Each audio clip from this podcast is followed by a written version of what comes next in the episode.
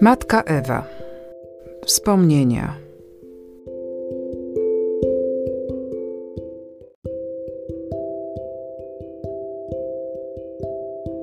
Ważne decyzje.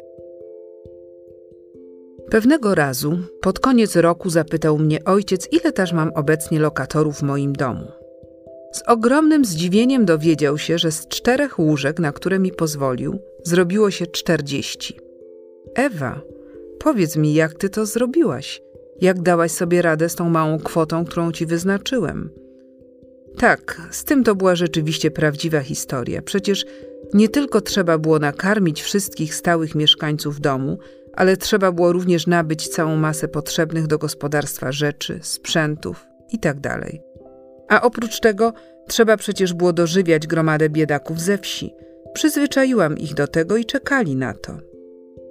Tuż przed moimi urodzinami, kończyłam właśnie 25 lat, ojciec zawiadomił mnie, że teraz otrzymam przypadającą mi po matce część majątku. Wprawdzie kapitał miał zostać nadal nienaruszony, ale miałam prawo dysponować odsetkami od tego kapitału, dlatego miałam odtąd otrzymać nie 3 tysiące, lecz 12 tysięcy marek. Przy tym ojciec zrobił jedno zastrzeżenie, a mianowicie, że z tej sumy miałam corocznie używać 2000 marek na ratowanie mojego zdrowia, bo zauważył, że w ciągu ostatniego roku dosyć przybladłam i stałam się znacznie szczuplejsza. Miałam więc za te 2000 marek corocznie wyjeżdżać za granicę na kurację wypoczynkową. Słuchałam tego wszystkiego jak jakieś bajki. Nie mogłam wprost pojąć, że będę odtąd mieć dla moich dzieci i chorych aż tyle pieniędzy. Zupełnie to do mnie nie mogło dotrzeć i chwilowo brzmiało to dla mnie zupełnie niewiarygodnie.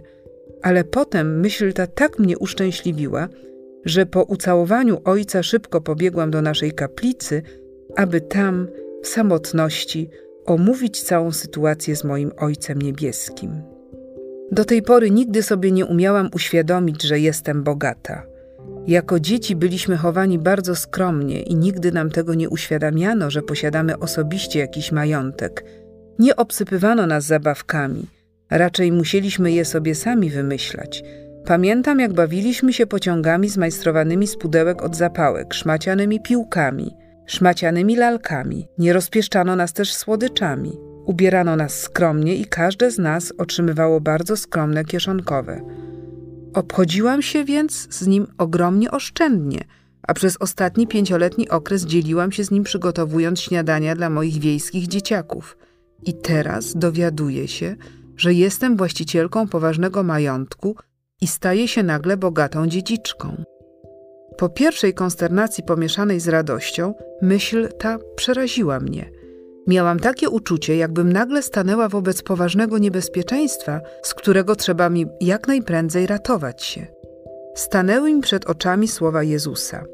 Łatwiej wielbłądowi przejść przez ucho igielne, niż bogatemu wejść do Królestwa Niebieskiego. Słowa te zabrzmiały w moich uszach jak ostrzegawczy dzwonek alarmu. Nie, ja nie chcę utracić Królestwa Bożego. To więc była sprawa, którą musiałam rozstrzygnąć przed Jego majestatem. Klęczałam więc w kaplicy przed Bogiem i prosiłam Go, aby zachował moje serce od ziemskich przywiązań, aby pomógł mi być wolną od wszelkich sideł tego świata. Prosiłam Go, aby mi pomógł, bym nawet posiadając majątek, nigdy nie uważała go za swoją własność, lecz żebym zawsze oddawała go do dyspozycji Bogu. I po tej modlitwie odczułam wielką ulgę. Wiedziałam, że dla Boga nie ma rzeczy niemożliwych, więc i to jest możliwe, o co go proszę. Miałam wewnętrzną pewność, że to, co on włoży w moją rękę, pozostanie zawsze jego własnością i będzie służyło potrzebom najbiedniejszych ludzi. Ja będę tylko szafarką, nigdy właścicielką. Doszłam do wniosku, że nawet te pieniądze, które ojciec przeznaczył na podtrzymanie mojego zdrowia, mogę przecież dzielić z innymi. Mogę zabierać na kurację któreś z moich dzieci lub kogoś z personelu. W ten sposób uszanuję wolę ojcowską, a jednocześnie pomogę innym. Byłam bardzo zadowolona z całego obrotu sprawy. Miałam przed sobą wytyczoną drogę i to było wspaniałe. Na wiosnę 1892 roku zapowiedział u nas swoją wizytę pastor Bodelschwing z Bielefeld – Cóż to była za radość, gdy go później zaprowadziłam do naszego siostrzanego pokoju i przedstawiłam mu moje młode współpracownice, wziął mnie na bok i powiedział poważnie: Czy nie sądzisz, Ewa, że przyszedł czas, abyście założyły własną społeczność siostrzaną, to znaczy diakonat Miechowicki? Marzyłam o tym od jakiegoś czasu i prosiłam Ojca Niebieskiego o wyraźną wskazówkę w tej sprawie.